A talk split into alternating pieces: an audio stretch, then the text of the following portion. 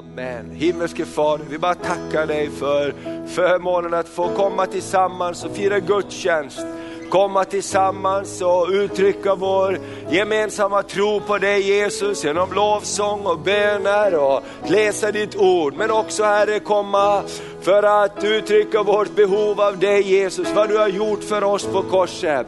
Och endast hos dig Gud så finner vår själ sin ro, endast hos dig så finns det det det som på djupast inne kan tillfredsställa våra liv. Och vi erkänner Jesus, vi behöver dig, vi behöver frälsning, vi behöver förlåtelse, vi behöver ny styrka att vandra vidare med dig. Herre, vi bara prisar dig, vi bara tackar dig. Tack för alla som lyssnar över radion också. Tack att du är nära var och en Herre, inte långt ifrån någon som vänder sitt hjärta för att söka dig. Då finns du där Gud. Vi bara prisar dig. Herre, vi ber öppna ordet för oss idag så att vi får mat för vår invärtes människa.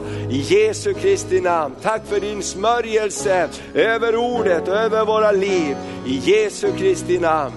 Amen. Och allt folket sa det. Amen. Underbart, varsågod och sitt. Härligt att få prisa Gud och samlas på det här sättet tillsammans. Och vi ska aldrig ta det som vi hörde i början här för en självklarhet, utan det är faktiskt en förmån att få fira gudstjänst i Herrens hus och komma tillsammans och lova och prisa Gud. Och det är ju det vi gör när vi kommer tillsammans, så uttrycker vi den tro vi bär gemensamt på Jesus. Och därför så är det härligt att eh, vara hemma och prisa Gud. Men det är mycket härligare att komma tillsammans och prisa Gud. Därför att då är det mångas tro som kommer tillsammans i ett gemensamt uttryck. Och gudstjänsten är också ett uttryck för det som kommer en gång i himlen. Eller hur? Då ska vi tillsammans med alla de heliga från alla folk och stammar och alla tider i historien komma tillsammans inför Guds och Lammets tron. Amen. Så därför är gudstjänsten också en proklamation om, om himlen som ska komma när allt Guds folk kommer tillsammans.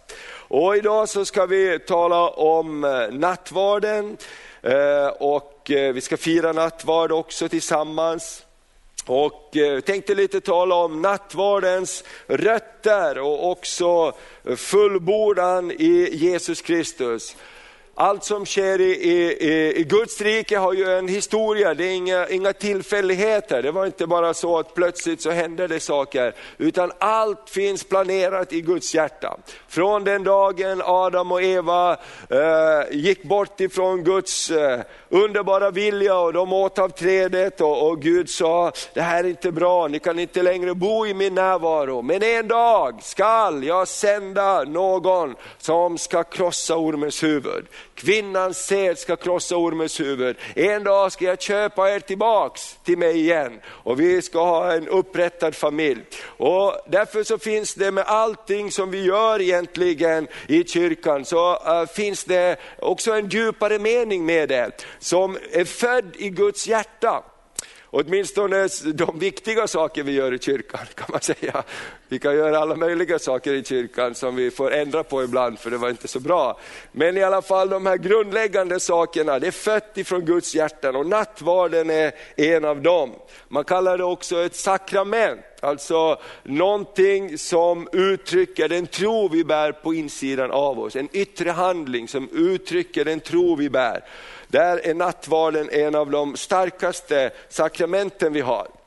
Och eh, nattvarden som vi firar den idag, den har sin grund i den judiska påskhögtiden.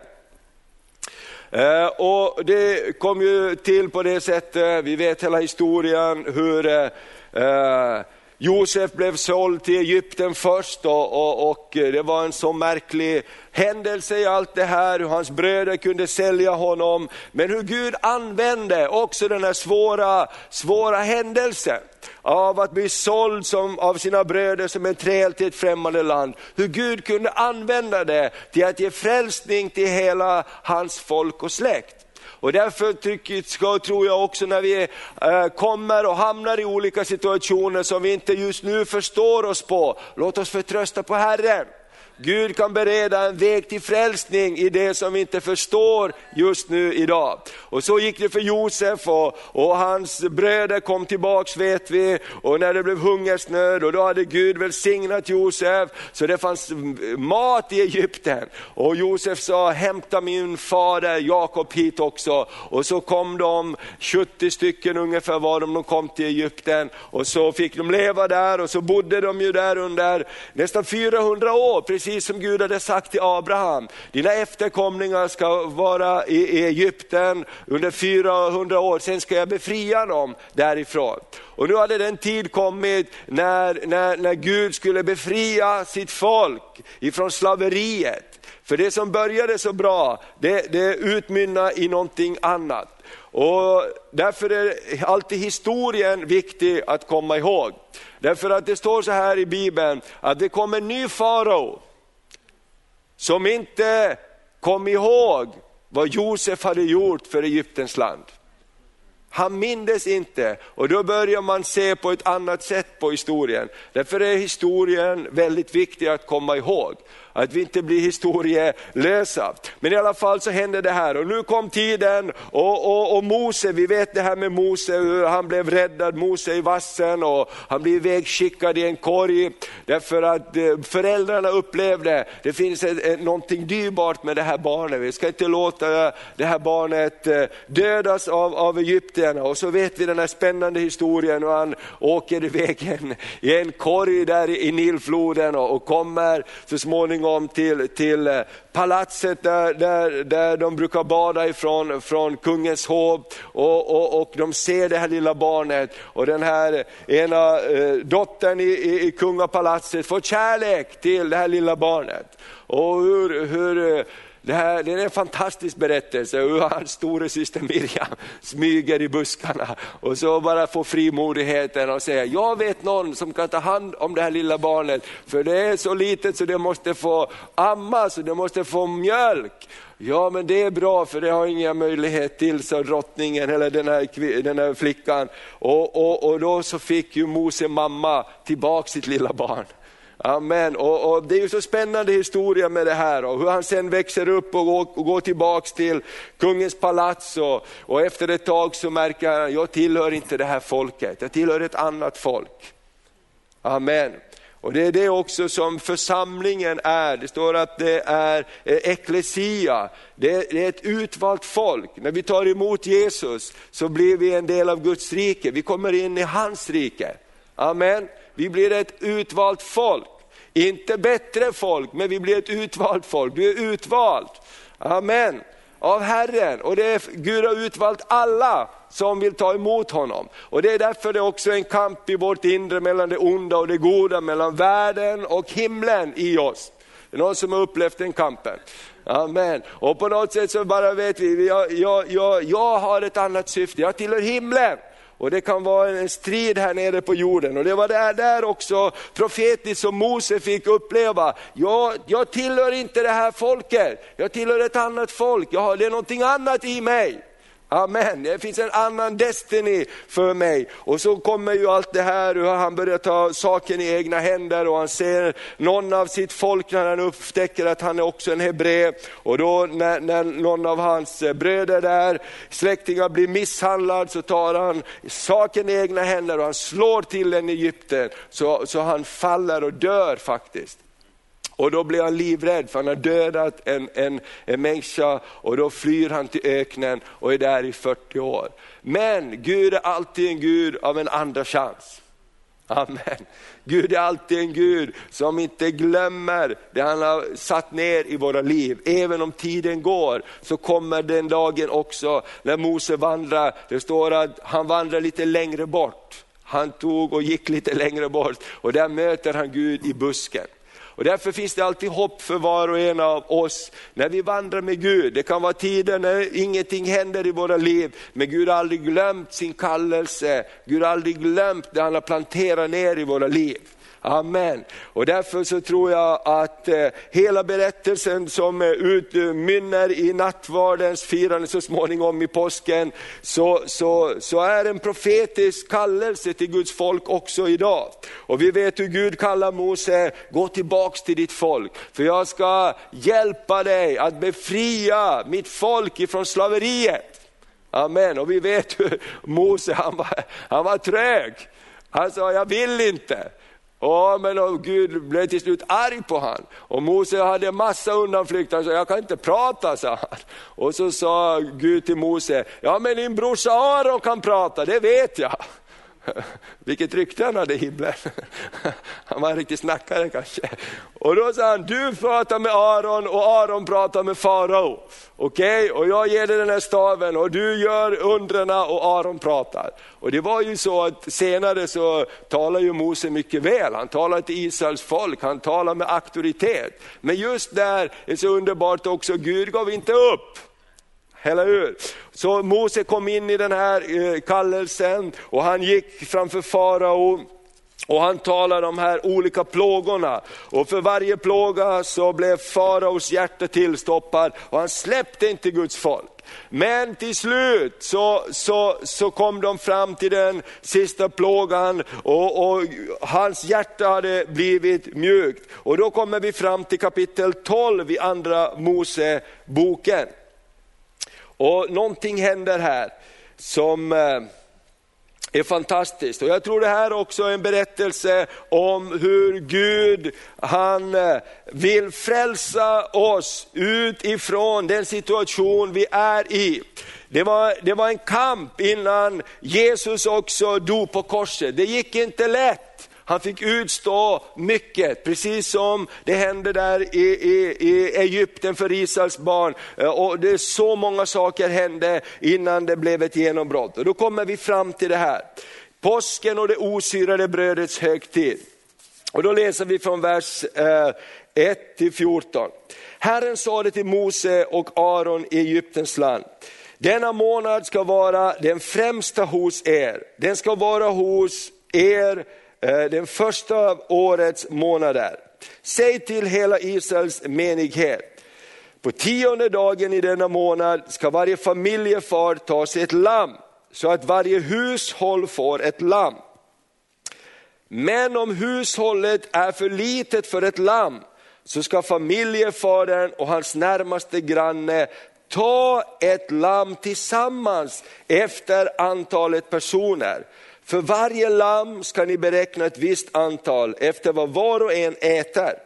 Ett felfritt årsgammalt lamm av hankön ska ni välja ut och ta det antingen från fåren eller getterna. Ni ska förvara det till den fjortonde dagen i denna månad. Då ska hela Israels församlade menighet slakta det i skymningen. Och man ska ta blodet och stryka det på båda dörrposterna och på övre dörrträdet i huset där man äter det. Köttet ska ätas samma natt. Det ska vara stekt över eld och ätas tillsammans med osyrat bröd och bittra örter. Ni ska inte äta något av det rått eller kokt i vatten, utan det ska vara stekt över eld med huvud, fötter och innanmäte. Och ni ska inte lämna kvar någonting av köttet till morgonen. Om något skulle bli över till morgonen ska ni bränna upp det i eld. På detta sätt ska det ätas och ni ska ha kläderna uppfästa med bältet omkring era höfter, ni ska ha skor på fötterna och en stav i handen och ni ska äta det snabbt, det är Herrens påsk. Och påsk det betyder gå förbi, pass over säger man på engelska. Den natten ska jag gå fram genom Egyptens land och slå allt först för Egypten, både människor och boskap. Och över Egyptens alla gudar ska jag hålla dom, för jag är Herren. Blodet ska för er vara ett tecken på det hus där ni är. Ty när jag ser blodet ska jag gå förbi er. Ingen straffdom ska drabba er med fördärv när jag slår Egyptens land. Och denna dag ska ni ha till minnesdag och fira den som en Herrens högtid. Som en evig stadga ska ni fira den från släkte till släkte. Och det är det man gör fortfarande idag, man firar påsken. Och jag tänker, vem är eh, huvudpersonen här i eh, påskberättelsen, det är ett litet lamm. Visst är det märkligt? Huvudpersonen kan man säga, eh, om man nu kan säga det om ett lamm, eh, är ett litet lamm. Det är det allting handlar om. Ni ska ta ett lamm och det ska ni ta in till ert hus och ni ska hålla det där, det var 14 dagar.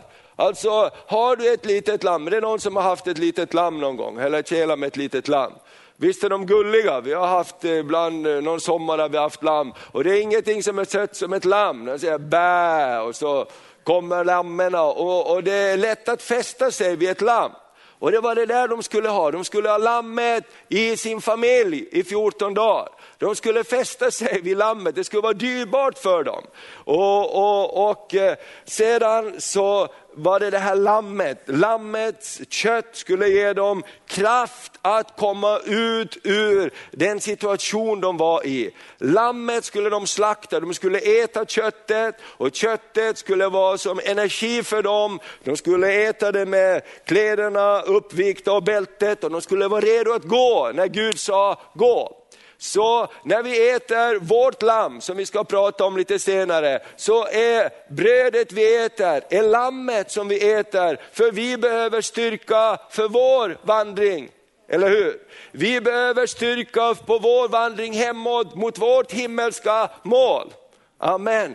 Av lammet skulle de också göra, ta någonting annat. De skulle ta blodet ifrån lammet. Och lammets blod, det skulle de stryka på dörrpostarna på sitt hus. Lammets blod skulle vara tecknet för dem att de skulle vara beskyddade. De skulle inte falla under någon, under någon dom, utan de skulle få gå fria. Idag när vi firar nattvarden så tar vi del av Jesu blod som är Lammets blod. Varför då? Därför vi behöver bli renade i blodet. Så när åklagaren kommer så ser han inte bara Andreas till exempel, utan han ser Jesu blod är över hans liv. Amen. För det står att ingen kan med sin egen prestation berömma sig för någonting. Eller hur? Ingen kan köpa sin frälsning på eget sätt, ingen kan prestera den, men det finns ett blod från ett litet lamm som proklamerar att du är friköpt. Amen. Och jag tycker det är så fantastiskt med det här lilla lammet. Det var inte ett stort lejon, det var inte en elefant, det var inte det största och starkaste man hittade, utan Gud sa ta ett litet lamm.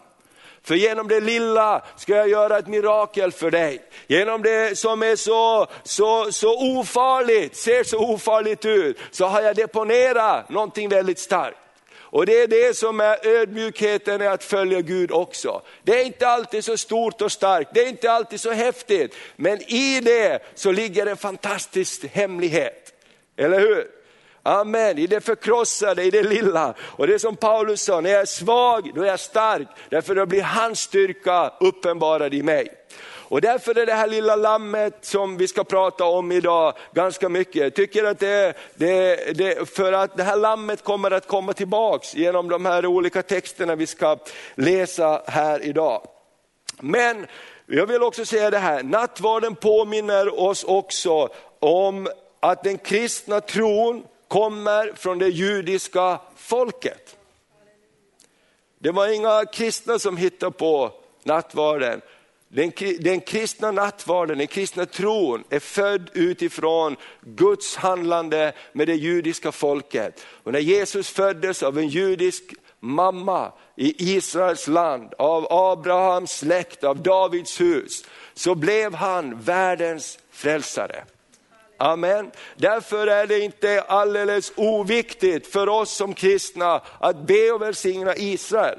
Det är inte en fråga för en intresseklick bland kristna som är intresserade av Israel, utan det har med våra rötter att göra att välsigna. Sen betyder det inte detsamma som att allt vad de gör i Israel är rätt, de gör massa fel grejer där. Men det handlar om en ge, eh, men de gör rätt saker också ska jag säga. Men det handlar inte om det utan det handlar om hjärtats inställning till det judiska folket och till det land som Gud har gett det judiska folket, Israels land.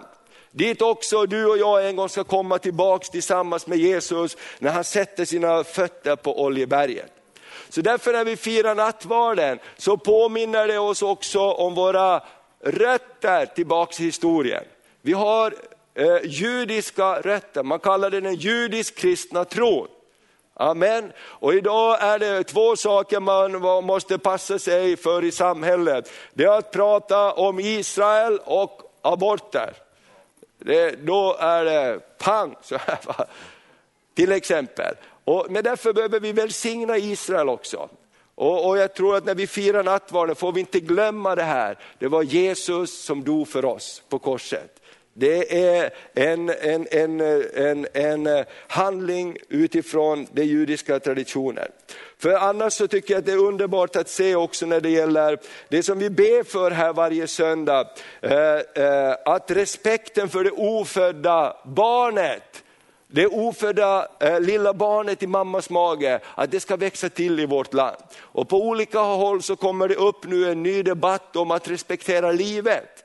Att vem, vem värnar om det lilla livet? Vem värnar, ja visst kvinnan äger rätten till sin kropp, men vem äger rätten till det lilla livet som finns inne i magen?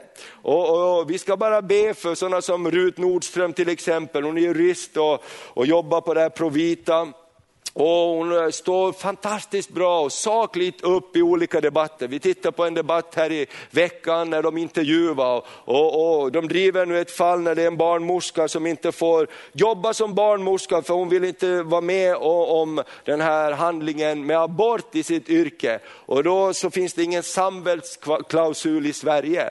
Och det är så bra att det står upp människor och det får ett utrymme, man diskuterar. Och de eh, var så fina de här när de frågade också, ja, men du, du som är jurist, du kan lagen, vad säger lagen? Och då visade det sig att Sverige tillsammans med några få andra länder är ett undantag i att man inte har någon klausul om samvetsfrihet i till exempel medicin och så här. Och det har man i, i, i, väldigt många olika länder. Och så. Men låt oss fortsätta be för olika viktiga saker. Och Det är så härligt att se att det börjar komma upp va? Eh, frågan på ett nytt sätt. För det är också någonting som handlar om våra rötter, att livet är heligt. Eller hur? Amen. Livet är någonting som vi ska helga och göra så bra som möjligt. Men tillbaks till det här, eh, nattvarden vi pratar om. Jesus gjorde genom instiftande av nattvarden, den judiska påskhögtiden och dess innebörd till en gåva för alla som tror.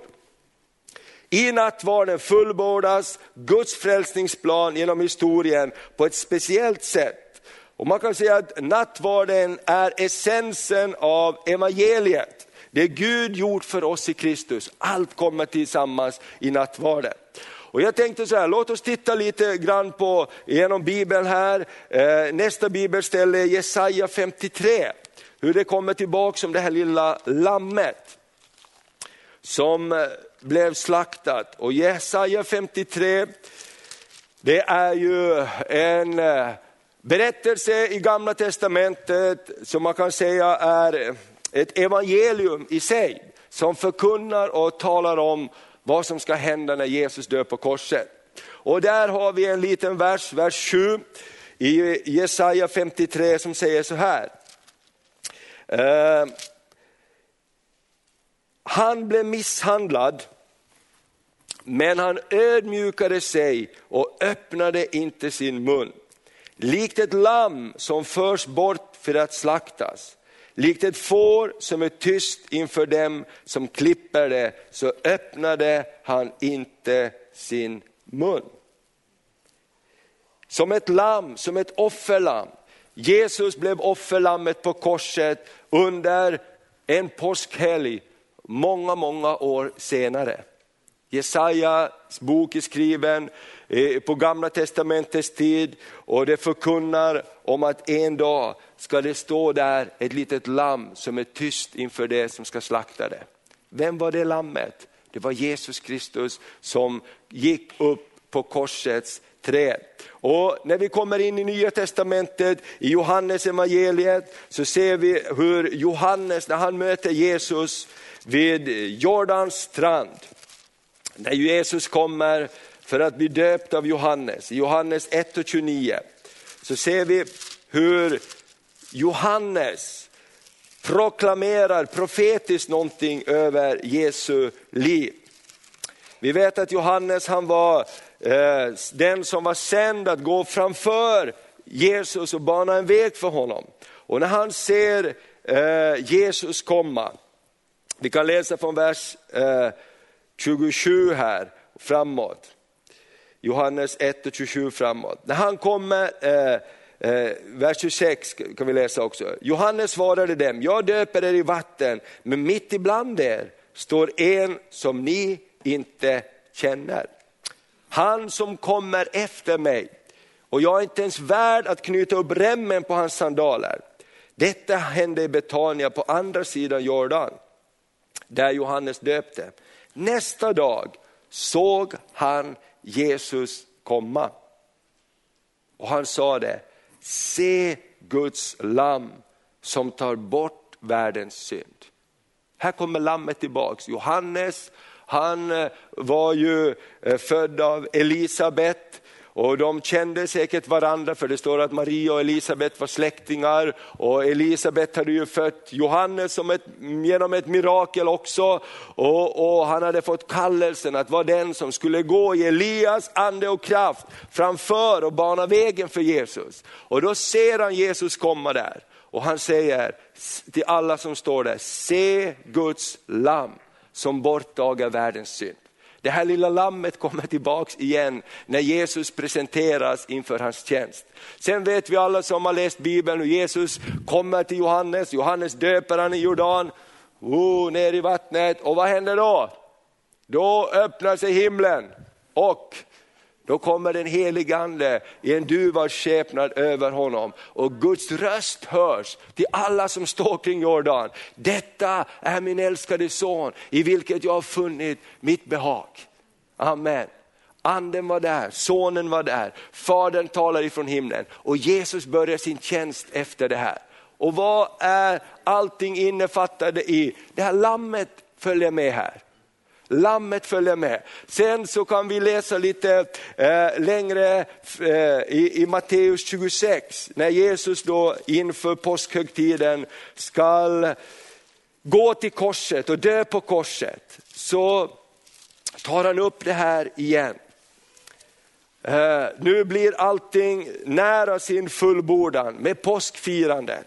Och Jesus som har varit med från begynnelsen, som har suttit på, på, i himlen vid Faderns eh, sida och fått eh, kallelsen att gå ner till jorden för att fullborda frälsningsverket. Han vet precis vad påskmåltiden handlar om. Men han har inte sagt någonting till sina lärjungar under de här tre åren han har varit tillsammans. Men nu när han står inför att gå till korsets träd och fullborda sitt verk, så talar han om den verkliga innebörden av påskmåltiden. Ska vi läsa Johannes 26, eller förlåt, Matteus 26 från vers 17. Då står det så här, första dagen i det osyrade brödets högtid gick lärjungarna fram till Jesus och frågade, vad vill du att vi ska ställa, var vill du att vi ska ställa i ordning så att du kan äta, vadå? Påskalammet. Det har följt med ända från Moses dagar. Alla visste vad man skulle göra. Det var det som var ordern. Det här ska ni göra från släkte till släkte. Han sa, gå in i staden till den och den eh, och säg till honom, Mästaren säger, min stund är nära, hos dig vill jag äta påskalammet med mina lärjungar. Lärjungarna gjorde som Jesus hade befallt dem och redde till påskalammet. På kvällen låg Jesus till bords med de tolv. Medan de åt sa han, amen säger jag er, en av er kommer att förråda mig. Då blev de mycket bedrövade och började fråga honom, den ene efter den andra, inte är det väl jag Herre? Han svarade, den som doppade handen i skålen tillsammans med mig, han ska förråda mig. Människosonen går bort som det står skrivet om honom, med ved den människa vilken genom människosonen blir förrådd. Det hade varit bättre för honom att han inte blev född. Judas, som han, skulle, Judas, han som skulle förråda honom sa, Rabbi, inte är det väl jag? Och Jesus svarade, du har själv sagt det. Medan de åt tog Jesus ett bröd, han tackade Gud, bröt det och gav åt lärjungarna och sa, tag och ät, det här är min kropp.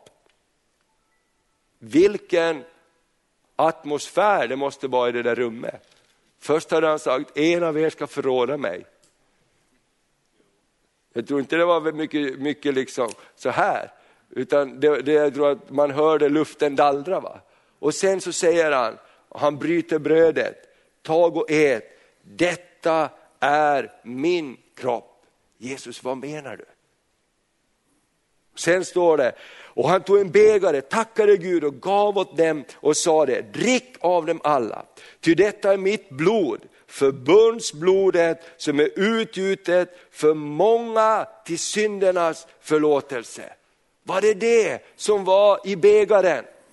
Precis som lammet ifrån eh, Egypten skulle rädda dem.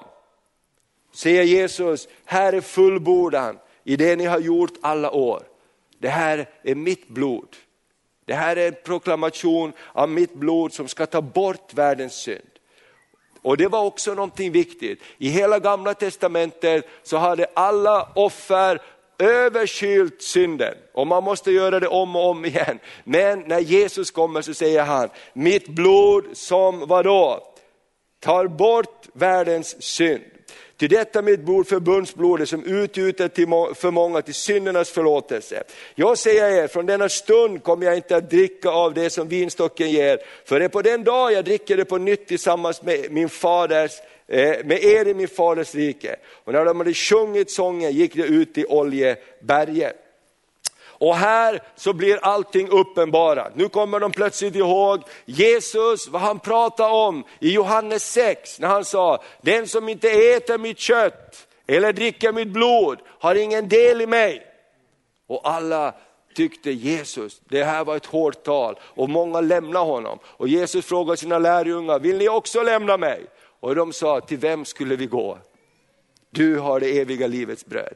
Alltså det var ju bara så med lärjungarna som med oss. Vi hör en massa men vi fattar inte allting.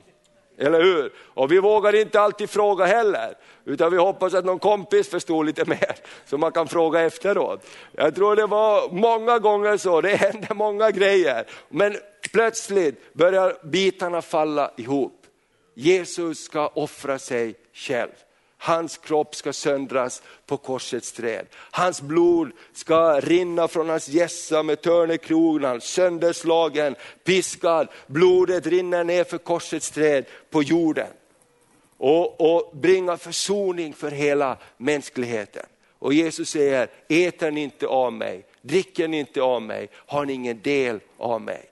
Så när vi äter av påskalammet, som idag är Jesu kropp och blod, så är det precis samma saker som händer som för Israels folk i Egypten. Det ger oss styrka och kraft att komma ur det som vi är i på olika områden, från förbannelsen som har bara tryckt ihop dem på vår väg till frihet. Blodet ger oss beskydd, amen, och frälsning. Och det här är det som händer. Och sedan till slut, orkar ni med några saker till? För nu ska vi gå på finalen.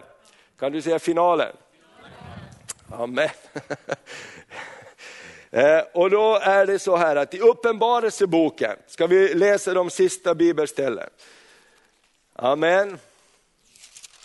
Uppenbarelseboken. Och där så, så, så, är det märkligt hur Uppenbarelseboken, det fullbordar ju allt det som Gud har gjort för oss. Eller hur? Och, och, Det är ju liksom finalen på alltihopa. Och vet ni vilket namn Jesus får i Uppenbarelseboken? Lammet. Lammets måltid, Lammets bröllop. Lammet är värdig att motta lov och pris och ära. Lammet vid Faderns tron. Amen. Nu går alltihop tillbaks till det här lilla lammet igen. Amen. Visst är det märkligt? Och det är ju det som är så märkligt med, den, med Gud och den kristna tron. Det är inte de stora sakerna, utan Gud jobbar med de små sakerna. Amen. Och genom det lilla så bringar han frälsning till oss. Ska vi ta och läsa lite i Uppenbarelseboken? Vi läser några eh, stycken här, vi, vi går från kapitel 5 och så slutar vi i kapitel 22, bara några nedhopp i Uppenbarelseboken. Men jag tycker det är så fantastiskt när man läser om det här så är det svårt att hoppa över så många ställen. Uppenbarelseboken 5 och vi läser från vers 9 till 14 först. Och då står det så här, den nya sången till Kristus offerlammet. Och de sjöng en ny sång. Du är värdig att ta bokrullen och bryta dess sigill, ty du har blivit slaktad och med ditt blod har du åt Gud köpt människor av alla stammar och språk, folk och folkslag. Du har gjort den till ett kungadöme, till präster åt vår Gud och de ska regera på jorden. Och jag såg och jag hörde rösten av många änglar runt omkring tronen och väsendena och de äldste, deras antal var 10 000 gånger 10 000 gånger 1000. Det är många. Har du en kalkylator med så många nollor det blir så försök räkna ut, men det blir många. Och de sa med hög röst, lammet som blev slaktat, är värdigt att ta emot makten, rikedomen, visheten, kraften och äran, härligheten och tacksägelsen. Och allt skapat i himlen och på jorden och under jorden och på havet, allt som finns i dem hörde jag säga, honom som sitter på tronen, honom och lammet tillhör tacksägelsen och priset, äran, makten i evigheternas evighet. Och de fyra väsenen sade amen och de äldste föll ner och tillbad. Jesus i uppenbarelseboken heter lammet. Vi kan ta i, i nästa sida här, kapitel 7 och vers 9 till, till 17.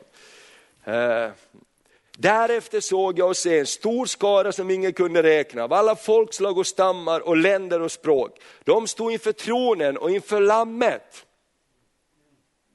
Klädda i vita kläder och med palmblad i händerna. Och de ropar med hög röst, frälsningen tillhör vår Gud som sitter på tronen och lammet. Och alla änglar stod runt omkring tronen och kring det äldste och de fyra väsendena och de föll ner på sina ansikten inför tronen och tillbad Gud och sa amen, lovet, priset, visheten, tacksägelsen, äran, makten, väldet tillhör Gud i evigheternas evighet. Och en av de äldste frågade mig, dessa som är klädda i vita kläder, vilka är det och varifrån har de kommit? Jag svarade, min Herre, du vet det. Då sa han till mig, dessa är det som kommer ut ur den stora nöden och har tvättat sina kläder och gjort dem vita i Lammets blod.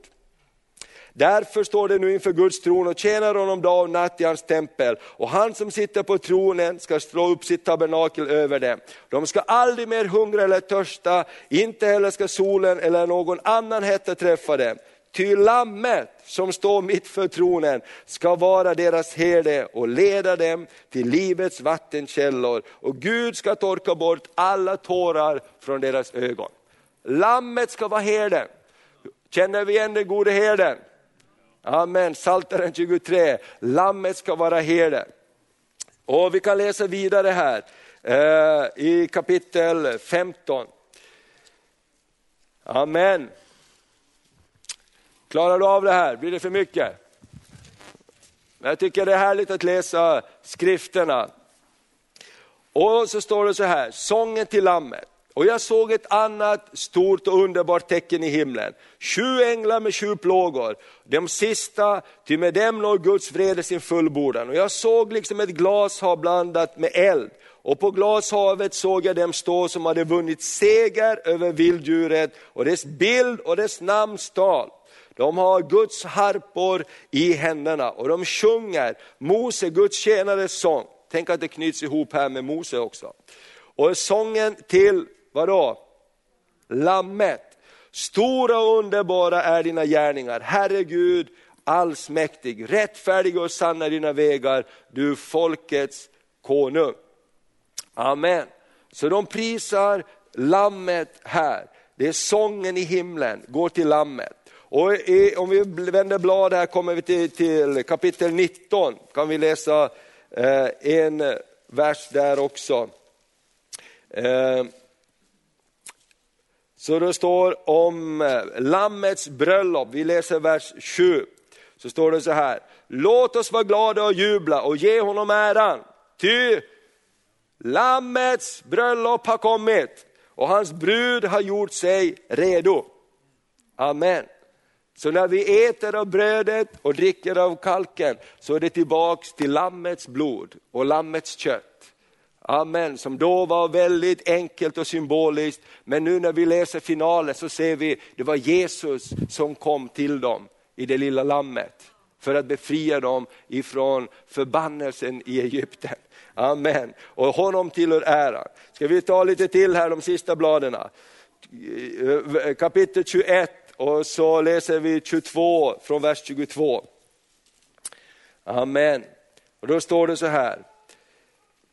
Något tempel såg jag inte i staden, till Gud, Herren Gud, den allsmäktige och lammet är dess tempel. Oj, oj, oj.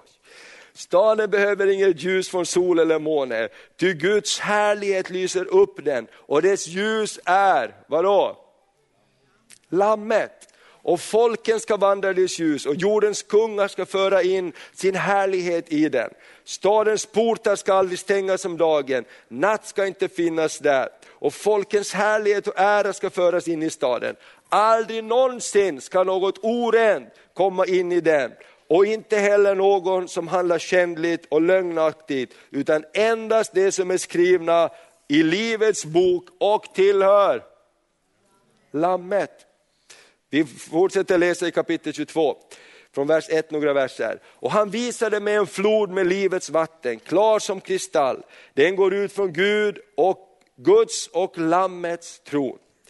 På stadens, mitt på stadens gata, på båda sidor om floden står livets träd som bär frukt tolv gånger varje månad, bär det frukt och trädens blad ger läkedom åt folken. Ingen förbannelse ska finnas mer. Gud och Lammets tron ska stå i staden och hans tjänare ska tjäna honom.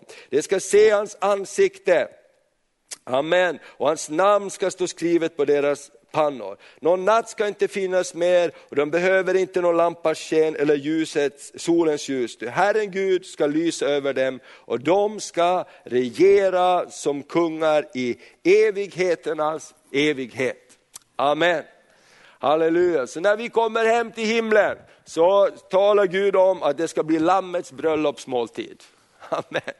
Halleluja. Och vi ska komma till Lammet som blev slaktad för vår skull.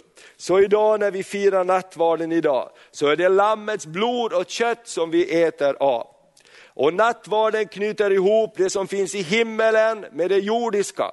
Det påminner oss om vårt slutliga mål, den utlovade himmelska platsen där vi ska få vara i Jesu närvaro, eller i Lammets närvaro. Och min vän, du är inte ensam. Därför att alla som tar del av Lammets blod, äter av Jesus, har del av Jesus. Amen. Och därför är nattvarden en så fantastisk proklamation emot eh, eh, ensamhet och emot olika former som kan slå emot oss. Det är också en proklamation om att Gud är mäktig att genom ett litet lamm befria ett helt folk ifrån en jättearmé. Amen. Tror du inte att det lammet idag kan hjälpa dig? Amen. När vi firar nattvard, vi ska gå in i nattvarden nu och fira nattvard, så ta emot lammets blod. Ta emot brödet du äter som Kristi kropp, som lammets kropp. Det ska ge dig styrka för din vandring framåt. Amen. Hur du har det, du, vad du kämpar med, det vet du och Gud vet det också. Men att ta emot nattvarden gör att vi tar emot en så fantastisk gåva ifrån Gud. Halleluja. Och du är inte ensam, därför det står att folk från alla folk och stammar, en folkskara som man inte kunde räkna, så kom inför Lammets tron och tillbad honom. Prisat vare Herrens namn. Många dör som vi hörde här för sin tro. Så har vi en, en, en kristen var elfte minut i världen får ge sitt liv för sin kristna tro. Men det finns också där en hemlighet. De kristna martyrernas blod är kyrkans starkaste utsäde. Därför växer också kyrkan idag på ett förunderligt sätt. Amen.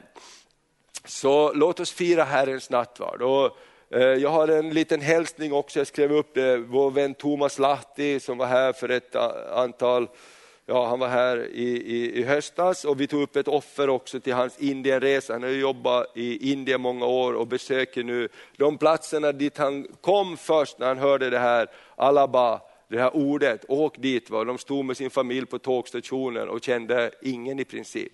Och fick kontakt med den här eh, doktor för ett universitet och de fick börja komma in och undervisa där och de var bara en, en liten grupp. Och idag så, så har den lilla gruppen vuxit till över 50 000 människor. Och han ville bara tacka för det, så prisat vare Herrens namn. Amen. Och de har så mycket arbete, hjälper så mycket människor. Han sa, det är så fantastiskt. Sa. Några av dem som kom på den första bibelskolan där, möter jag han som ledare och pastorer på olika platser dit han åkte. Det som ser ut så litet, som kanske är bara ett litet lamm, också i ditt liv. Amen. Det kan bli så mycket mer. Halleluja med Guds hjälp. Himmelske Fader, vi bara tackar dig för att vi får vara Lammets folk.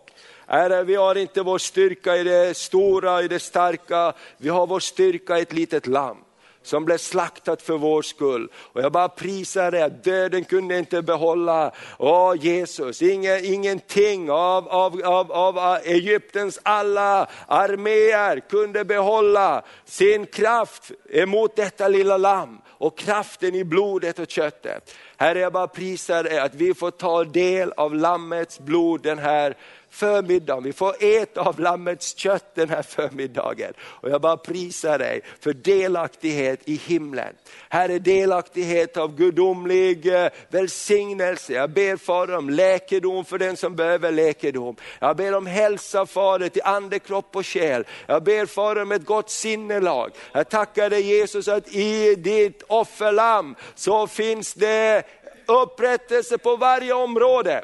Det står att du förde ut ditt folk ur Egypten och det var ingen som stapplade, alla kom ut. Och jag bara prisar dig Fader, att alla som äter av dig ska komma ut och in i det du har för dem Fader. På ett underbart sätt Herre. Och vi bara prisar dig för enkelheten, vi bara prisar dig för det lilla Herre. Precis som David dansade och prisade dig med all makt för löftet, för att arken, för att löften hade kommit in i Jerusalem igen. Så vill vi prisa och lova och tillbe dig Herre, för att vi har ett löfte i himlen. Åh, vi bara prisar dig för det i Jesu namn. Och hjälp oss att aldrig tappa tron på det lilla Gud du har för oss. För i det så finns det någonting fantastiskt stort. I Jesu Kristi namn. Amen.